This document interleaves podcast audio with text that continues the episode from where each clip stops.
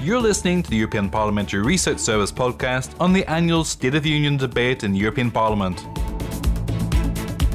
As we wait for the President of the European Commission, Jean Claude Juncker, to deliver his State of the Union address to the European Parliament on the 14th of September, we take a quick look at the increasing significance of this event. Stay with us. Apart from the Super Bowl final and maybe the little golden statuettes, the Oscars, few other events in the US attract as much attention as the yearly State of the Union address by the President.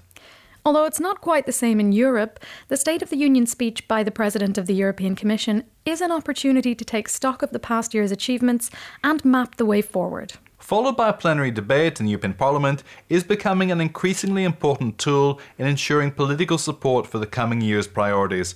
But where does this tradition come from? Well, unlike in the US, where it is a requirement of the Constitution, the State of the Union address by the President of the Commission is not imposed by the treaties. It stems from an agreement between the European Parliament and the Commission as part of the annual political and legislative programming of the Union. The first State of the Union speech was made by former Commission President José Manuel Barroso in 2010. Apart from an exercise in transparency and an opportunity to tell EU citizens what the focus of the Union's agenda will be, it is also an illustration of the Commission's political accountability to the European Parliament. It reflects the increasing politicisation of the EU decision making process through a stronger political link between the European Parliament and the Commission.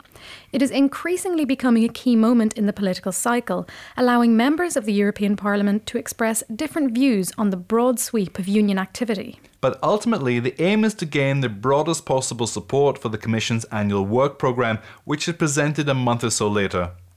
Last year, President Jean Claude Juncker delivered his first speech on the State of the Union with the title Time for Honesty, Unity and Solidarity. It was the first such speech delivered by a Commission President elected by the European Parliament after having campaigned as a lead candidate in the run up to the 2014 European Parliament elections. In the previous parliamentary term, four State of the Union speeches were delivered by President José Manuel Barroso.